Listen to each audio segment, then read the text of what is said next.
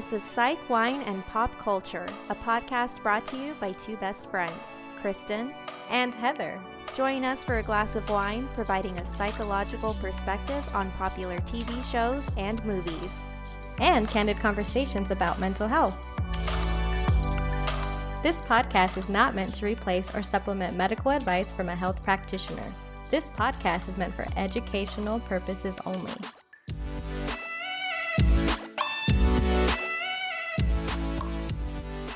It's fall. And you know what that means. Pumpkin spice lattes. PSLs. So when did have you had your first PSL yet?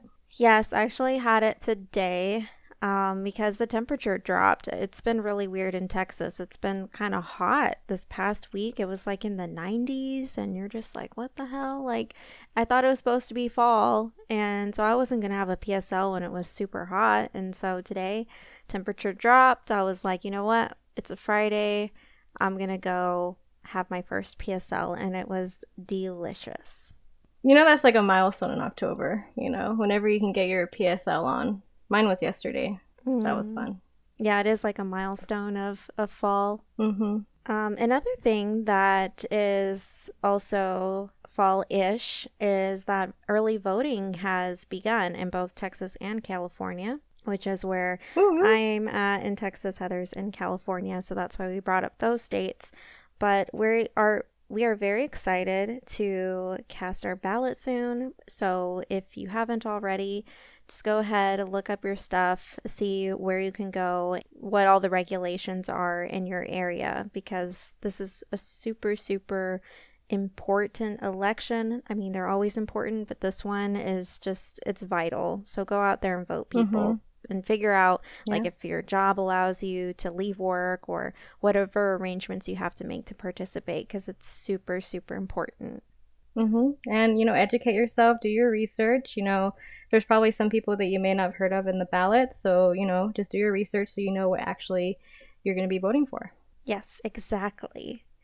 So now that we've gotten those things out of the way, we have a really fun episode. We're trying to make October fun. We've had a lot of intense topics lately. So, you know, Halloween is one of me and Heather's favorite, favorite days of the year we wanted to do some really fun topics. So today we're talking about thrill seeking and phobias. Yes, I'm so excited. But how is this not intense? Just asking. yeah, I don't know. I mean, I guess whenever we're talking about anything psychological, it's always going to be intense, but these are like I mean, they're kind of fun. They're interesting things. I mean, true. I think that a lot of people may not exactly wonder these things about these things like actively but i've always wanted to learn about phobias certain phobias some are really interesting and, and very unique i mean i'm sure that the mm-hmm. person experiencing them probably doesn't see it that way but um, they're interesting to learn about. And then also just the very act of thrill seeking you know around halloween we're always specifically searching for things to scare us, whether it's like we're going to a haunted house to get terrified by strangers or we're watching horror movies which we know is going to scare us. And then we're like dressing up in scary costumes. And you see all this stuff and it's like something we almost we celebrate so I, I wonder like why you know people enjoy getting scared so much i think that's an amazing question and we're going to answer that today Yay, I'm so excited. I know you probably have a bunch of research to share with us and you always back mm-hmm. up our questions with with really good research. Thank you, thank you. So, as Kristen stated, she had an amazing question. Why do people willingly seek out scary experiences for fun? So, surprisingly, I did find some research in this area. There's a lot of research in here, but one of the ones that I thought was the most interesting was looking at people who go to haunted houses, which I've done before. I don't know about you. Are, I, are you a haunted house junkie? you know, I used to be, but now I'm too scared to go. I mean, there's COVID, but also now that I'm older, I mm-hmm. realize like, what if I go into a haunted house and somebody got in there who wants to kill people, like real, and just dressed up to match like who all the other people that were in there? Like, that's really scary to me. And then you think it's a joke, but it's someone who's really trying to take your life. Yeah, that when you told me that, I got super paranoid. But anyways, um, that is something to think about, of course. So this um, research that I found with haunted houses, they were looking at two different types of people. They were looking at your adrenaline junkies, so people who like to get scared, they feed off of that. They get like that high off of getting scared. And then also another type of person, which is a fear avoider.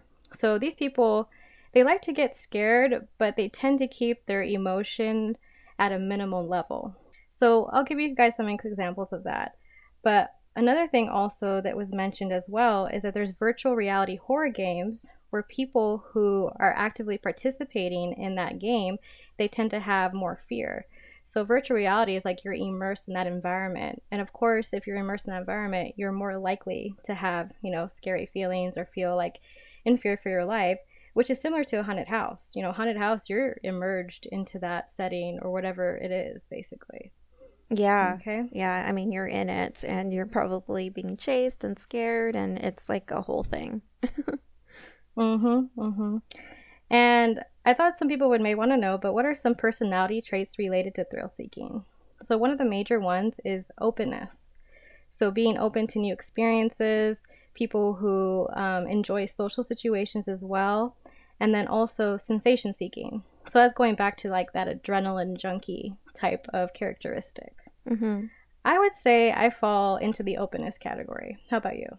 I think so. More of the openness. I don't actively search for things that are, you know, sensation seeking. Like you said, I don't actively search for um, experiences that will give me adrenaline, but I like new experiences. Agreed. However, you know, I've met people, specifically also my husband, he's definitely a sensation seeker. He's someone who will go skydiving on a dime.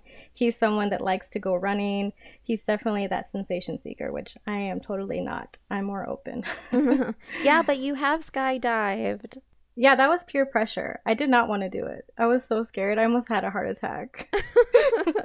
so, how did you feel like after you were done when you like landed on the ground? The worst part is the anticipation for sure. And then, you know, when you jump out of the plane, it's kind of like you're immersed in it and you're like, well, here I am. I'm falling like 15,000 feet. And it's fun. And then when you're on the ground, you feel that, yeah, that adrenaline. I know what people talk about now. You feel like you can like punch somebody, like do a cartwheel, like you're just like, woo! And it's like, it kind of like a roller coaster. You ever feel like happy after a roller coaster? Well, yeah. You're like, I did it. I lived through it. I would say it's like 10 times much more intense with skydiving. Damn. Yeah, it's crazy. So I'm trying to think of some scary stuff that I like. I mean, I already told you how I feel about haunted houses now. I used to like them, but I think now I I'm more into scary watching scary stuff. Like I love true crime. Um, but mm-hmm. so I think that's why I kind of enjoy like American Horror Story and I'm going through this phase where I am watching all the seasons through and you've seen them all so it's really fun to talk about them with you and like mm-hmm. we were gonna we're gonna talk about nurse ratched on our next episode and I, I flew through that so i think just watching stuff on tv or watching movies for now is like good for me I would totally agree with you, especially with American Horror Story. There's like a lot of scenes or a lot of episodes where I'm like, what the hell is gonna happen? like, you're just so out of like suspense in your seat. So definitely, I could totally see that. So the next thing I'm going to share is some interesting research on haunted houses and how people respond or cope to these scary situations. So in this research, they basically found that there's two types of ways that people respond in haunted houses. One of those ways is antecedent strategies, which basically means that you prepare yourself for the scary event. So either you are looking down because you know that something scary is going to jump out in front of you, or also you're telling yourself before you go into it, okay, it's not real. It's not real. so you're preparing your mind, okay, I'm going to be okay when I go through this haunted house and people jump out at me. Yep, except now that I don't I don't actually think that anymore. no. it's still a little scary for me, I would think.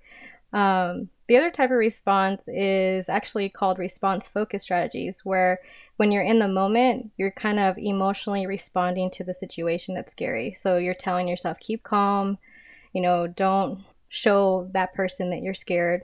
Because if you notice, I, I notice this in haunted houses. When they know you're scared, they target you more. Oh yeah, like if you're screaming, uh, the the girls that scream are are the ones that they target the most for sure. Exactly. And some other examples of response focus is, you know, staying close to your friends, you know, holding each other's hands and just being close with one another. So I would definitely say I've done that too, especially if I'm going out with girls to a haunted house. We're definitely like holding hands, you know, making sure we don't get separated. Yes, the worst is when you get separated. That's happened before. Um, oh, oh, the the last one. Not I, with my grip. the last one we went to was that one was really scary. So it was like a it was it was a maze full of mirrors, right? And you just could not find a mm. way out. And I was scared. I'm like, what if there's like a fire? How the fuck are we gonna get out? And so I was with my mom and my brother you know, my brother, I, I he's three years older than me. I think he knows everything. And it was just a moment for me when I realized like my brother is not always smarter than me. Because I thought if I can't find my way out of here, it's okay. My brother will know how to get us out of here. And he was lost. He he had no oh, freaking wow. clue. And I'm the one who ended up getting us out of there. But we were stuck in there for like 20 minutes. And you you're not supposed oh, to man. take that long in there. Uh-huh. That's super scary. I don't know. Just you tell me about it. I got like a little like chest pain, like trying yeah. to visualize that. And you know, there's like, like being little, able... there's like monsters walking around everywhere. And so finally, you know, one of them tried to pop out and scare me, and I was like, "Look, dude, how the fuck do we get out of here? Can you just be real with me for a second? Like, I need to know how to get out of here." And he was like, "Oh, oh, well, uh." He just broke character, and he was like, "Yeah, uh, just go this way, this way, and then you'll be out." I was like, okay, thank you. I'm glad you. he broke character. Jeez, what if he didn't? Ugh, that'd be terrible. Then he would be one of those real people that I was telling you about that you don't know if they're an actual psycho that's in there trying to kill everybody. Ugh, that's scary. Now I All just right. ruined haunted houses for everyone. you know what? Everybody's teach their own. If you like them, if you don't like them, you know, this is just something that some people like, and I kind of like them. But I think as you get older, it becomes a little bit more realistic as to what are some things that could happen that we don't think about, you know? Yeah, exactly. Yeah.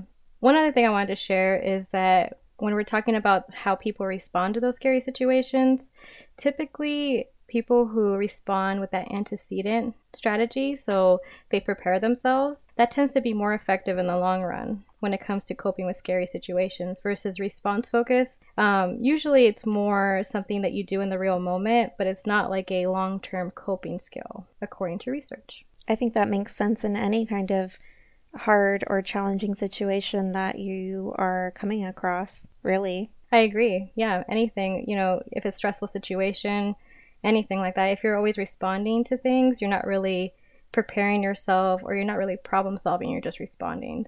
So I could definitely see that. Mm-hmm. So now that we talked about scary experiences as a form of entertainment, there are actually some real phobias out there, things that people experience, and it's not for fun when they get scared. So I I can't wait for you to talk about this and define what phobias are. And we're going to go over a few too that you may or may not have heard of. So, before we get started with that, I think it's probably important to define what a phobia is. And actually, there's different types of phobias, like Kristen said, but a phobia is a condition where someone has a fearful or anxious response related to an object, a situation, a person. That can be really intense. Do they get to that point where it's like debilitating? Are they all like that? Are they all, all phobias like that? It's a spectrum um, from what I was doing with research. You know, some people, you know, it's very debilitating where, you know, they're so afraid of getting into situations that they cannot escape. So sometimes it's so debilitating that they don't want to leave their house. Wow. Like just going to the grocery store could be like a situation where they perceive that they may not be able to escape from. So they just kind of avoid all situations in a sense. And what is like the most minimal impact that a phobia can have? Uh, I would say the minimal impact would be that if you're so psychologically or emotionally aroused that you have a panic attack, like let's say when I see a spider and I have a panic attack every time I see one, I mean, that's still debilitating, but it's not as severe as someone who can't leave their house, in a sense. But if you are like, if you have a phobia, that means it's going to be intense no matter what. It'll Mhm. vary, but even it's still going to be intense. It's going to be intense, varying on the person, the situation, so many different factors. And do you get diagnosed with phobias? Like when you go to therapy, do you go to therapy because you have a phobia? Like, is that is this in the diagnostic manual you always tell us about where all those conditions are, psychological conditions? I love it. I love it. Yes. So the DSM 5, the Diagnostic Statistical Manual. So in there, you actually can be diagnosed with phobias. So they, they break it down to different levels, but whenever you have a specific phobia, it's specific to like an object or a specific situation versus there's more like generalized ones like agoraphobia is when you're afraid of situations that you can't escape from. Mm. And that could be like all situations. So it's a little bit more generalized. Wow. I mean, so it's a lot more complicated than people think. Like, you know, Definitely. there's a huge difference of just being generally scared of something or actually having a phobia. Mm-hmm. No, you made a good point. You know, some people, it could be like where you freeze and you're not able to do anything, or like you're avoiding any situation. Like some people could be so afraid of spiders, for example, that they also don't want to leave their home. You know what I mean? So it could also be debilitating in that sense as well. Wow. But you know, there is treatment for it. Um, you do go to therapy if you have like this fear that of anything, so that any phobia that you may have, and it's you know causing you stress or causing you problems, you know, in your relationships or at work, you know, you could receive treatment for it, and it does require you to be exposed to the fear, which is crazy. being microdosed with your fear, like coming to terms with it so you can overcome it. You know, it's interesting. I used to think it was like you slowly expose yourself to that fear. So let's say I'm afraid of spiders, like I slowly expose myself and then over time I'll become a little bit desensitized. I used to think that was the best way because that's what I learned in my psychology classes. But then like newer research, new books came out and they say that the better treatment is to fully expose the person to the to the actual situation and teach them how to relax in those really stressful or those fear provoking situations, which is kind of the opposite of what I thought. I think Mhm. ones that I have heard about, you already mentioned fear of spiders, arachnophobia. I think Mhm. everybody knows like claustrophobia, fear of Mhm. confined or crowded spaces. A lot of people say, I'm claustrophobic, I'm claustrophobic. But it's like, are you really claustrophobic? Or do you just not like people being so close to you? You know what I mean? Oh, I see what you're saying. You know what a good example of that is? Huh. You'll know if you're claustrophobic if you're stuck in an MRI machine. Oh, yeah. Or That's claustrophobia. or you're getting any kind of scan, any kind of body scan, because you are hmm like in this little tube and you can't move and yeah. And then there are other ones that I know are phobias, but I just don't know what they're called. So like fear of heights, acrophobia, fear of flying, aerophobia. I know that people are scared of heights or flying. They're really common of that, but I just I don't know I didn't know what they were actually called or like fear of blood. Lots of people are scared of blood. Hemophobia. There are Mhm. other ones that you listed that like I'd never heard of or I didn't know it was possible to develop a phobia from those things. So I'm I'm not gonna peek anymore. I think you might want to quiz me on what these are. So I'm gonna just not scroll anymore on our outline. Okay. All right, close your eyes. Okay. Quiz time. Okay. All right. What is chiroptophobia? Chiroptophobia? Mm-hmm. Well, chiro could like chiropractor. So maybe something having to do Hmm. with bones or back. Um, being Okay. scared of you breaking your back. That's really interesting. It's actually fear of bats. Yeah, when you said I thought you said it for a second, but then you said back and I was like, "Whoa." But I can see that. Chiropractor, a fear afraid of your chiropractor, that's a really good one actually. I like that. Let's do another one. How about chlorophobia? Chloro, maybe like chlor- chlorophyll. Thinking like plants. Maybe you're scared of plants. You're so smart. Like that totally makes sense, but unfortunately that's wrong. It's fear of clowns. Fear of clowns. Yeah. Wow. Okay. All right. let me let me give you a okay. We're gonna switch it up a little bit. I'm gonna give her an easy one and see if she gets it. Bogey phobia. Bogey phobia? Dude, I don't know. You're afraid of the boogeyman? Yeah, that's really? Fear of the boogeyman. Mm-hmm. Wow. And we'll do another we'll do another easy one. Maskophobia. fear of masks. Yeah, I think that was interesting because could you imagine if someone is truly afraid of masks like that and during Halloween it must be the worst time of the year for them. During COVID. Oh my gosh, COVID too. Yeah. That That's terrible. Ugh. Dude, that fucking Yeah. sucks. Okay. All right, I'm going to give you a couple more. How about selenophobia? Selenophobia. Uh, Fear of skeletons. fear of skeletons. Okay. That's interesting. Like how you, I guess you could never take anatomy class. That's true, right? Or do anything like that. Or even maybe the doctor's office could be scary because they always have like, you know, pictures of you know, your skeletal structure and things like that. That's true. All right, so here's some other phobias as well. Daemonophobia is fear of demons, which honestly, um, that would be one that I would be truly scared of. So, necrophobia, fear of dead things. Nyctophobia, fear of the dark. Phasmophobia, fear of ghosts. Placophobia, fear of tombstones. Samhainophobia, fear of Halloween. Sanguriophobia, fear of vampires. I feel like I have to say that with an accent. like with a Romanian accent or Yeah. Wait, or something. Sanguivorophobia. I think that's how you say it. Sanguivorophobia. Sanguivorophobia. Yeah. Pterophobia, fear of monsters. And finally, Wiccaphobia, fear of witches. that makes sense. See that Totally right. I could have guessed that one.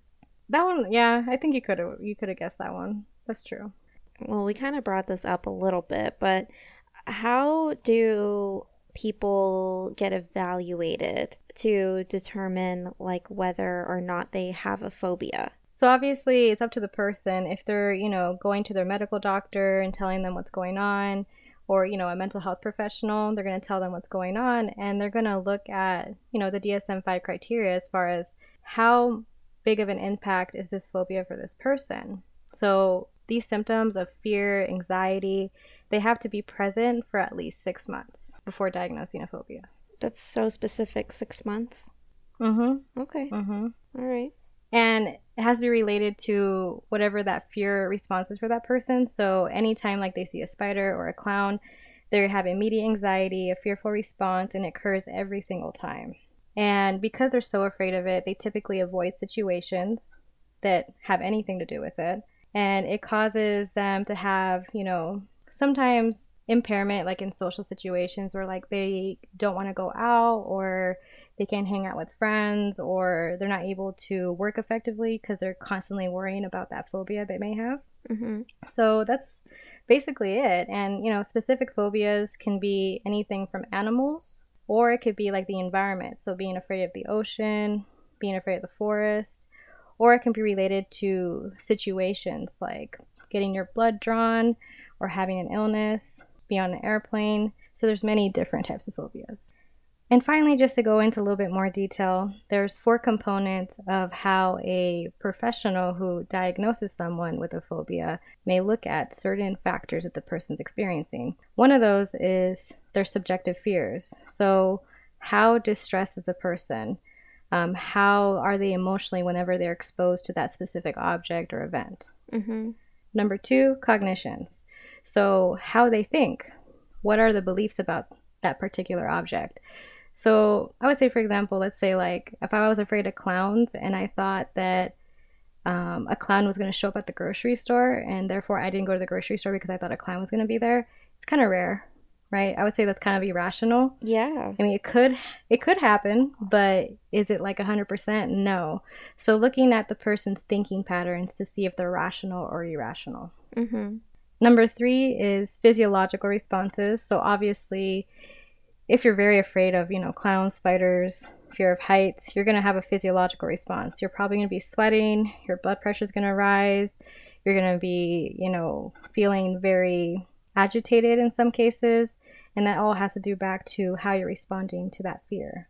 Yeah, like your nervous system's just gonna be shot. It's gonna be like way overstimulated. Exactly. And I would say this kind of reminds me of like a panic attack, right? Mm-hmm. If you are deathly afraid of, you know, ghosts and you go into a full blown panic attack, obviously that's going to be your heart rate. You might have chest pain, you start breathing faster. So I think that's kind of what that's related to. And then finally, number four, behavioral responses. So this has to do with like if you avoid all situations, um, you act out, you're very irritable towards others because of that excessive fear that you have. And that's it. Well, this has been a very enlightening topic. I've always wanted to know how people are diagnosed with a phobia, you know, because oftentimes I feel like phobias are really downplayed with the way that we talk about them. Mm-hmm. Like, I have a deathly fear of being stuck in an elevator. Yeah, but you still use them, and, you know, you probably don't avoid them at all costs. Somebody who has an actual fear of that probably would never, ever even walk into one. Mm-hmm. You, you know what I mean? So I'm like, in a way, like, I'm glad that you brought out this information. I feel like people could find it useful. And again, you know, just be compassionate whenever you hear about things like this, or now that people might know about it a little bit more, they could be just a little bit more aware of it. And I like that you shared that with us. Well, thank you for wrapping that up. You know, it is true. You know, yeah, we're all afraid of things, but you know, it gets to a level for some people where it is debilitating. And I love that you brought up just having compassion for these people because, you know, I think in media we do tend to downplay these things as well. So thank you. but everybody like enjoy your your thrill seeking activities, your haunted houses, of course, be safe. You know, we are still in a pandemic, but have fun out there. This is Halloween. I know it's like a little different now because of the pandemic, but I still feel like we could have a lot of fun during Halloween. And I really enjoy seeing how other people enjoy this particular day of the year. So I'm still going to have fun in the ways that I can. Me too, me too. I plan to watch a scary movie marathon, so that's going to be my little thing that I do with my family. Oh, that's fun. so be on the lookout. Our next episode is going to be covering the Netflix series Ratched, starring Sarah Paulson. If you love American Horror Story, you're a fan of Ryan Murphy, this will be your shit. It will be your jam. This is such a good show. Yes. we love it. We can't wait to talk about all the mental health conditions in this series, and we will be covering all of that next time. And of course, don't forget to subscribe to our show on whatever listening platform that you are on. We're on Pandora, we're on Stitcher, we're on Spotify. We're on more these days than we were when we first started this podcast. So please hit subscribe and share our podcast with any of your friends because chances are, if you love this podcast, they will too. And follow us on social media. We're on Instagram at PsychWinePop. And you can also email us if you have any suggestions for future episodes at psychwinepop at gmail.com. Yes, thank you. We love suggestions. Until next time.